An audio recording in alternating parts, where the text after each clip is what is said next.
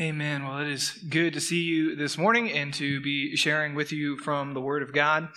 As you can kind of see from our little intro video, we've been doing something specific the past couple of weeks, uh, and it's been in a desire uh, to uh, build on a foundation of some of the core truths of our faith, of what Christians have believed uh, since Jesus was here, and all of that that we derive from the Word of God. So that's what we've been doing the past several weeks, and we've got one more week left next week, is really diving into some of the core doctrines, some of the um, very integral teachings of our shared faith in Jesus Christ. And so we've kind of covered uh, the gamut at this point. We talked about, you know, just the Bible and where we got it and why it's reliable, and then we kind of dove into who, who is the God that the Bible describes, this Trinitarian view we have of God. And then what does the Bible say about us as people? What is our position in this reality? And then uh, last week, Pastor Charlie talked about this specific aspect of what God does on our behalf of bringing us into his family, what the Bible teaches about adoption, that our primary identity in this life can be as sons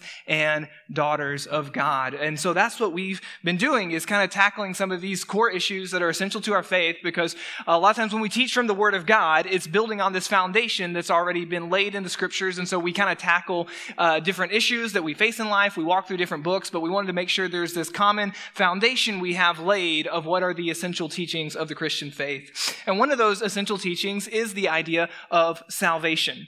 And so we talk about this quite often, um, and we talk about it in different ways, but we do view it as essential, and it is kind of a, a central premise of most religions is that there is something that's gone wrong, and then that religion is offering a solution. And so this idea uh, kind of permeates uh, religion and permeates spiritual ideas. And so definitely there is a very Christian notion to this idea. And we, we talk about it in different ways. We use uh, different words and different terms sometimes to describe this spiritual reality. And so for all of us, we might use the very simple basic term like, oh, oh I am a Christian. And so it means we are adhering to a religion, but there is kind of uh, some core truths embedded in that. We might also say, you might, if you're introducing yourself or describing what you believe, you might use the term like, I am a believer. And so we derive that from the scriptures. Uh, Romans chapter 7 says, if you believe in Jesus, you will be saved. And so it's uh, hearkening back to this idea that there is this reality embedded into the world, that there is something that has gone wrong in the world and gone wrong in me, and that I need a work to take place in my life to change that reality, that changes my status. And so we use these different terms. Uh, within the Christian faith, sometimes we talk about when I was lost versus when I was saved. We talk about that because Jesus talks about the way he pursues people, that if uh, there is one sheep that got lost, he would leave the 99. And so we talk about that um, before we were Christians. We talk about the fact that we were lost and then we were saved, that something changed in our status. And in fact, a lot of times we encourage those of you to pray for lost friends, lost family members. And what we mean by that is this biblical reality that there are those who have not encountered Jesus Christ, have not uh, begun a relationship with him. And so we would view them as outside of our faith and in need of a transformation to happen in their lives. You might have heard the term, sometimes we use it like, I am a born again Christian. And once again, that's coming from the Bible. John 3 talks about it with Nicodemus, that you have to be born of water and the Spirit to receive eternal life. So once again, it's conveying this picture of something needed to change, to transpire in something's life, a change of status. And so, uh, biblically, it's this reality of moving from a state of condemnation to eternal favor with God. And we reduce that simply to the idea of salvation. We need to be saved. That there is something in me that has gone wrong, and I need a work of God to change my positional status in this world from one of condemnation to one of eternal favor. And so, since this is an essential aspect of adhering to Christianity, um, it gets talked about a lot. We do use all these terms. We dive into these different stories within the Bible that describe this spiritual reality and try to give it some um, uh, some present and physical terms that we can latch onto, so we can try to understand it. Uh, but even within the Scriptures, specifically the New Testament, when it comes to some of these works that happen within our lives, uh, a lot of times the word mystery is attached to it. That there is this mystery mystery that goes into our salvation and that somehow and in some way, when God gets a hold of our lives, this status changes and we go from this place of condemnation to this place of eternal favor with God. And so uh, last week was a part of that, talking about adoption, that how God views us as bringing us into his family as a son and a daughter. And so we want to continue in that vein today. And so there is a lot of kind of debate and question and theological inquiry as to how this process works that has some mystery to it. Like, okay, uh, so what begins in that process? You know, sometimes we might say like, when I found God, and then somebody might shoot back and was like, well, you didn't find God, God found you. And so what took place in my heart, in my soul, and in what order did God do this work that brought me into this change of status with Him? It is, there's so many books written about this, and we might um, adhere to some very specific notions of that. And so, um, you know, as, as good uh, evangelical Protestants, conservative Bible believing, we might say things like, you know, by grace through faith alone. And so it's this recognition that whatever happened in the spiritual reality in my heart and my soul, I didn't do it. It was all Jesus. And that's a great, incredible way to stand uh, on this position right here. And so we talk about it in different ways. And I think most of us would know that that is a teaching of Christianity, that Jesus Christ saves, that it is a work of Him that we receive into our life, and that changes our position. That's what makes us Christians, which originally meant little Christ, that they were living like Jesus. And so we know that Jesus is central. But what I have found in my own heart and in my life, and as I have interacted with the church and with different people, that although I might understand that in an intellectual way, a lot of times what I live out in my Christian life could be more reduced to the idea of moralism.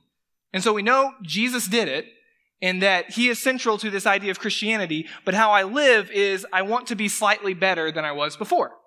And so we get that a lot in church, and I'm, I'm not going to uh, view that negatively because I think it's tapping into this God given desire that something has gone wrong and we want these corrective steps in our life. We do want to live better. So you, you see that sometimes with families that, uh, you know, maybe a family has kids and they remember those teachings they had as a child. they're like, you know what? I want to raise my kids right, so I'm going to bring them back into the church and hope that some good values, some good Christian values get instilled in their lives.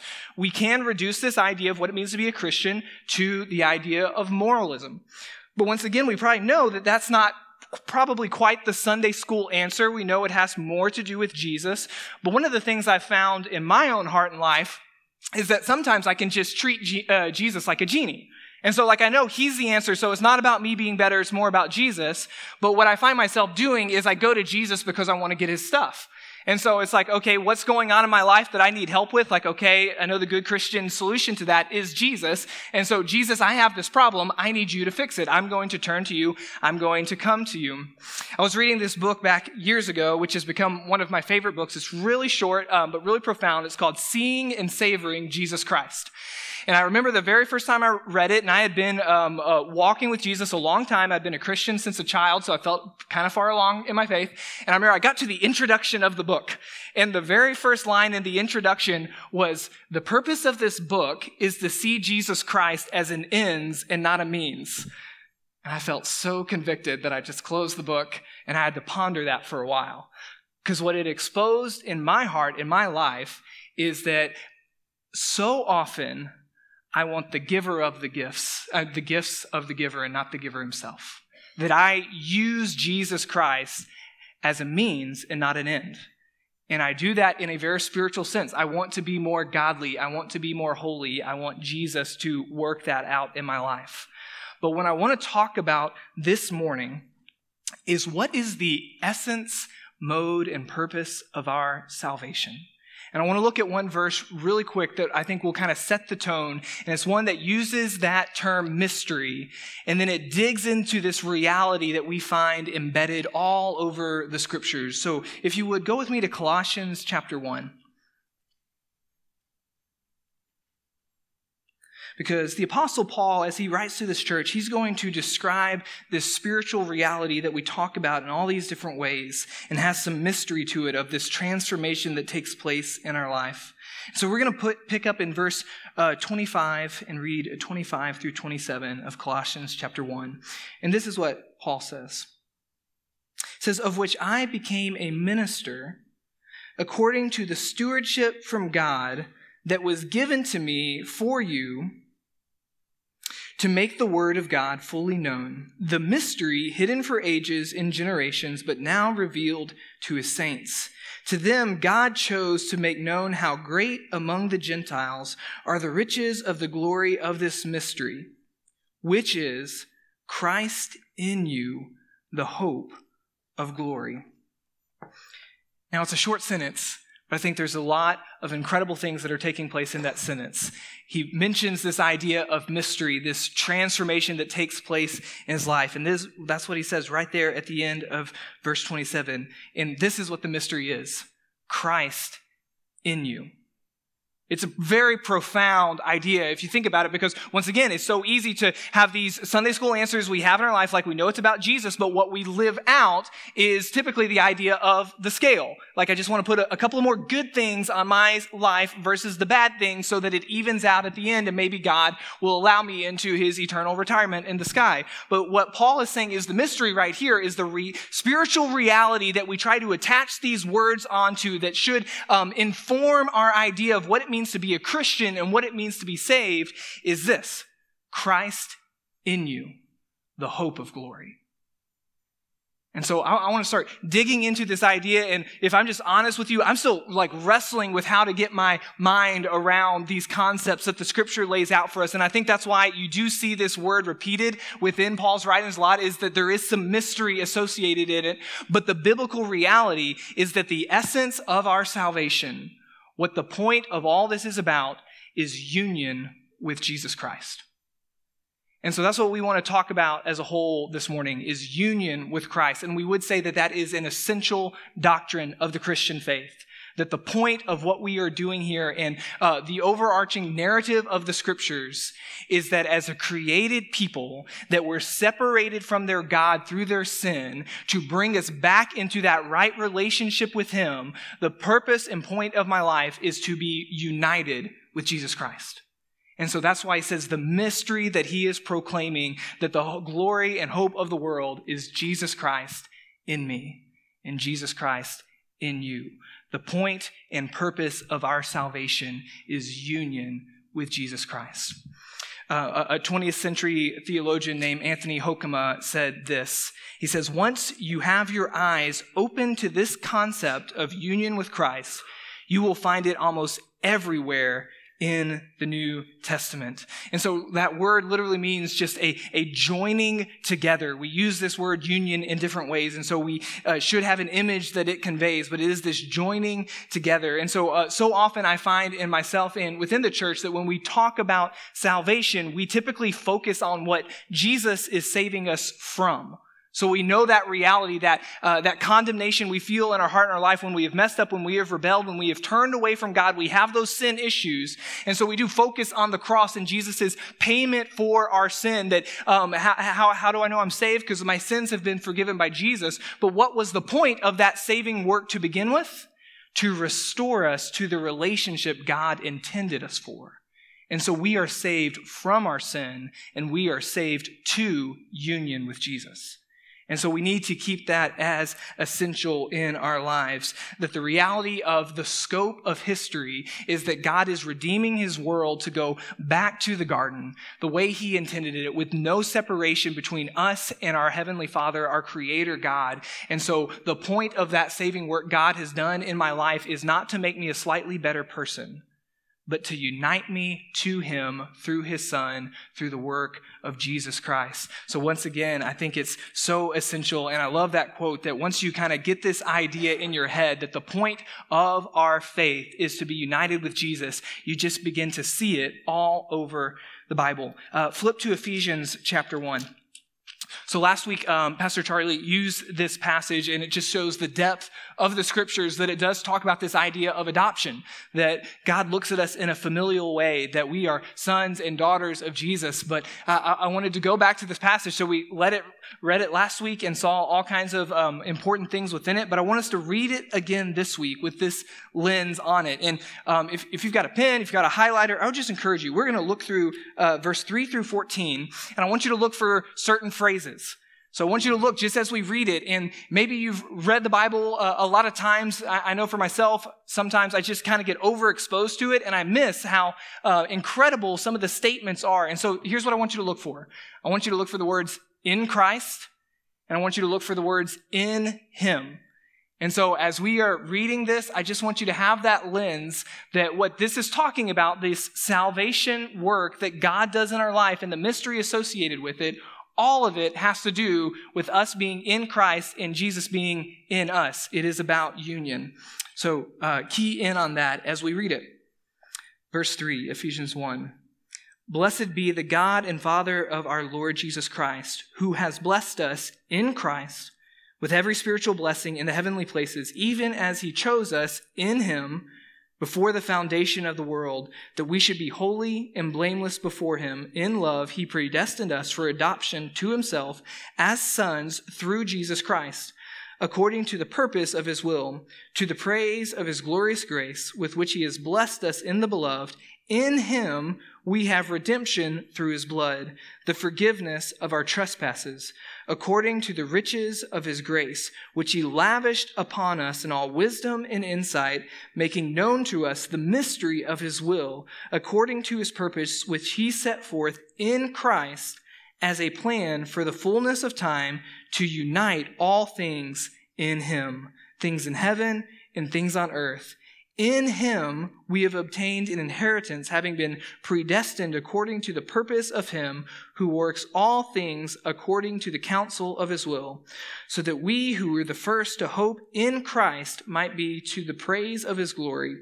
In him you also, when you heard the word of truth, the gospel of your salvation, and believed in him, were sealed with the promised Holy Spirit who is the guarantee of our inheritance until we acquire possession of it to the praise of his glory. Did you pick up on that? You, you see that embedded in it over and over and over again. And there's probably this reality that it connects some dots with how we heard about the Christian faith. And so even as a child, so often we uh, might look back at those moments when we would say we became a Christian and we say we invited Jesus into our heart. And so there might be some contention about uh, which um, um, person of God is doing that work, but there is this reality that you see in the scriptures a lot that it, when it talks about our life and the life that we live in the saving work, the central figure in all of that is Jesus Christ. And so it is not a reality of, uh, okay, am I holding the right thoughts in my mind? Did I complete the right action? It is a reality of being brought into this relationship where Christ is doing all of this work for us. And so you even get the word united in him in this passage. So I love, as I went through and counted earlier this week, it's just like nine different times it conveys this image in Christ, in him, in him, over and over and over again, as it's talking about this larger spiritual reality of God, how, how God moves us from this position of condemnation into eternal favor all of it has to do with us being found in Jesus and Jesus being found in us. The point of our salvation is union with Christ. I want to look at several other passages, and I just want you to keep that lens on it. How does it talk about this reality in our life, this salvation that we experience? Uh, I'm going to go pretty quick. Uh, it'll be up on the screen um, so you can follow along with me. Romans chapter 6, verse 5 through 8 says this. For if we have been united with him in a death like his, we shall certainly be united with him in a resurrection like his. We know that our old self was crucified with him in order that the body of sin might be brought to nothing, so that we would no longer be enslaved to sin. For one who has died has been set free from sin. Now, if we have died with Christ, we believe that we will also live with him. You see it in there? We are united with Jesus' death in life. It is about union. Ephesians 5, verse 25 and 32. I think this one might be um, just the most profound the way it talks about it. Husbands, love your wives as Christ loved the church and gave himself up for her that he might sanctify her, having cleansed her by the washing of water with the word, so that he might present the church to himself in splendor without spot or wrinkle or any such thing, that she might be holy and without blemish. In the same way, husbands should love their wives as their own bodies. He who loves his wife loves himself. For no one ever hated his own flesh, but nourishes and cherishes it, just as Christ does the church because we are members of his body. Therefore, a man shall leave his father and mother and hold fast to his wife, and the two shall become one flesh. This mystery is profound, and I am saying that it refers to Christ and the church. It's incredible. So he uses this uh, reality that so much of, um, of what we experience and live in this world, uh, God is not a reflection of our experience. Our experience is supposed to point us back to God. And so we see this in the parental and child relationship. Like my relationship with my dad, God is not a reflection of it. Hopefully my father's relationship with me is a reflection of God. And so think about last week when we talked about the reality of adoption, that God brings us into his family. Um, the spiritual reality is God describes himself in this three person Trinitarian God as God the Father, God the Son, God the Spirit. So how can God view us in this position that he already has filled within himself? He unites us to his Son. And so, in the same way, if we think about union, uh, probably most often in my life right now, if I'm talking about that word, it is in regards to marriage. We talk about the union of marriage that, hey, it's two people becoming one. And uh, what the Apostle Paul is saying right here, that idea is supposed to tell us about Jesus and his church. And what is Jesus and his church? It's the people that believe in Jesus Christ. And I love that he says it. This mystery is profound this bringing together, this joining of life, this, um, I love how it says no one hates their own body. And so how do we know that Jesus loves us? Is that he made us a part of his body. And he nourishes it and cherishes it. This mystery is profound. And I am saying that it refers to Christ and the church. Union is the point of our salvation. Philippians 3 says this in verse 8 through 10. Indeed, I count everything as loss because of the surpassing worth of knowing Christ Jesus my Lord.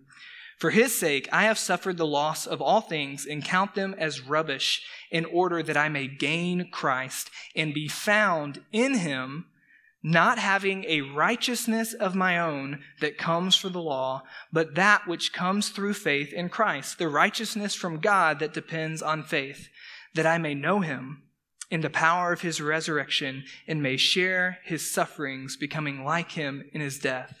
Once again, the essence of our salvation is being found in Jesus and Jesus being found in us, not having a righteousness of our own, but that which belongs to Christ. Colossians 3 1 through 3 says this If then you have been raised with Christ, seek the things that are above, where Christ is, seated at the right hand of God. Set your minds on the things that are above, not on the things that are on earth, for you have died, and your life is hidden with Christ in God.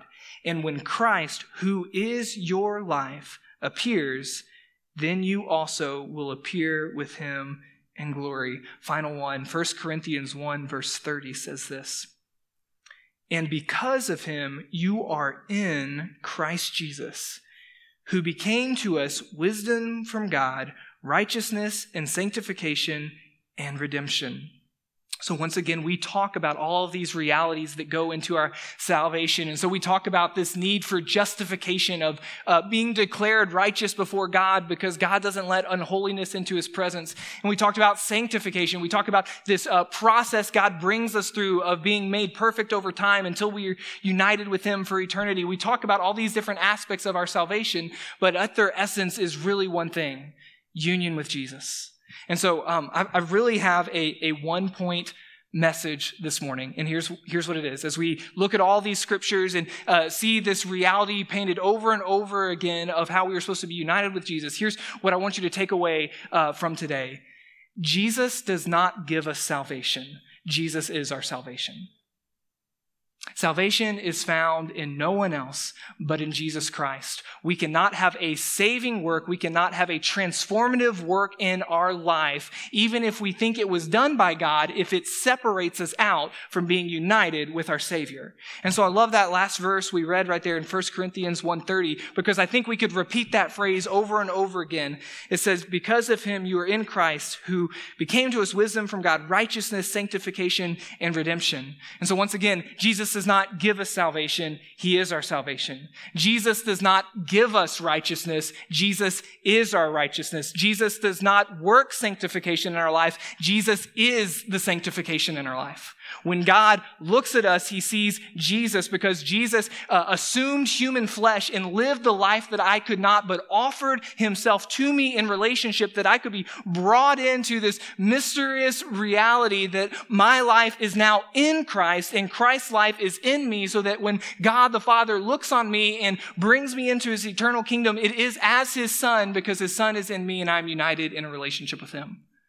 This mystery is profound, but it refers to Jesus and his church. Jesus does not give us salvation. He is our salvation. And it would be a whole another sermon, but Ephesians 1 talked about how this union actually takes place is through the promised Holy Spirit. And so we don't have enough time to get into it, but what uh, the Bible teaches is that the presence of Jesus Christ, the eternal Son of the Father, who was incarnate and has ascended to the right hand of God who stands there and advocates on my behalf, his presence is mediated into my life because the Spirit of God lives within me. Jesus is my salvation. Jesus is my righteousness. Jesus is my sanctification. I do not have any of those things apart from Jesus Christ. No, regardless how moral I might live, my salvation is Jesus. He does not give it to me and then send me off into this world to fend for myself and try to put a little bit more good on the scale than bad. He is my salvation. Jesus is my life.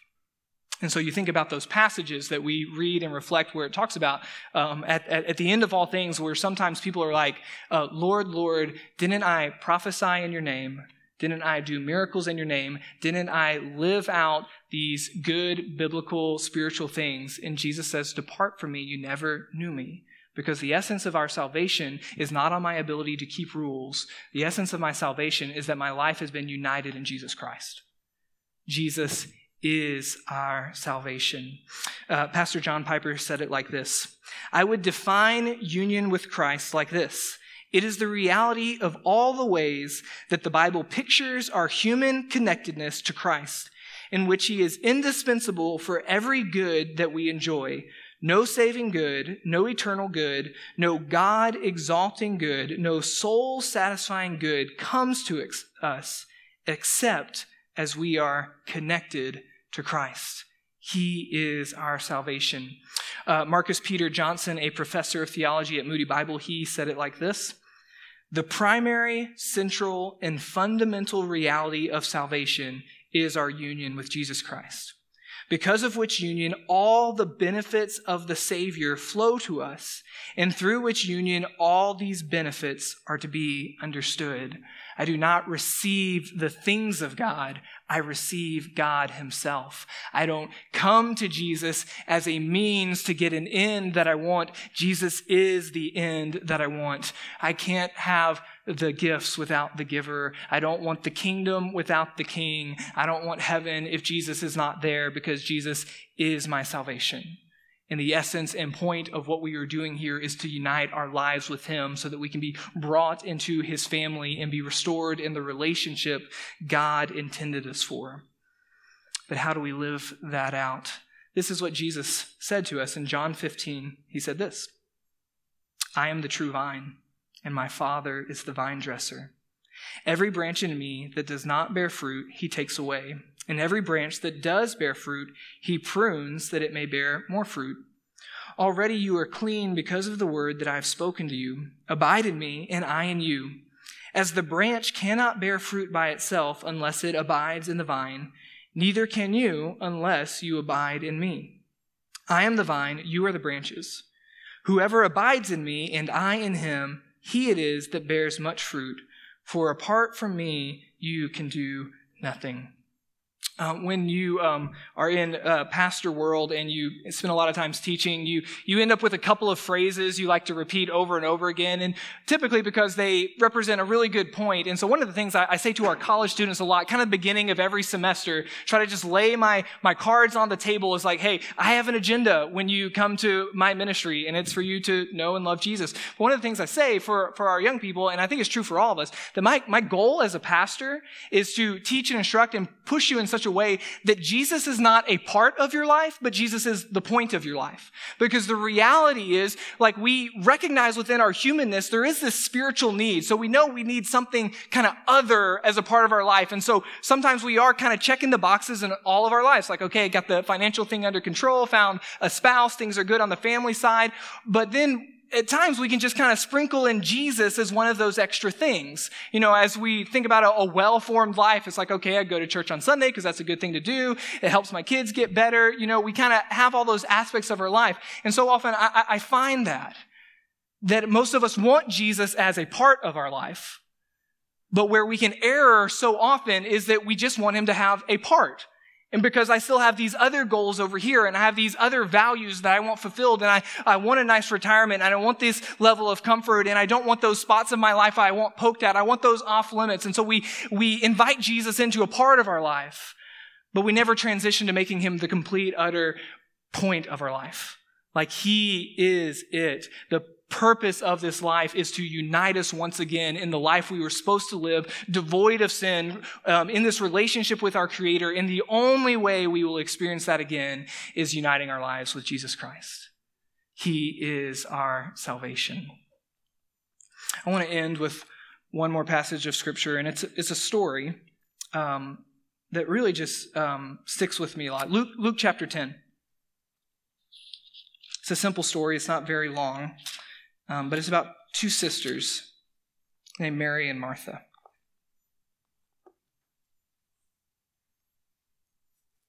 Luke uh, chapter 10, uh, starting in verse 38.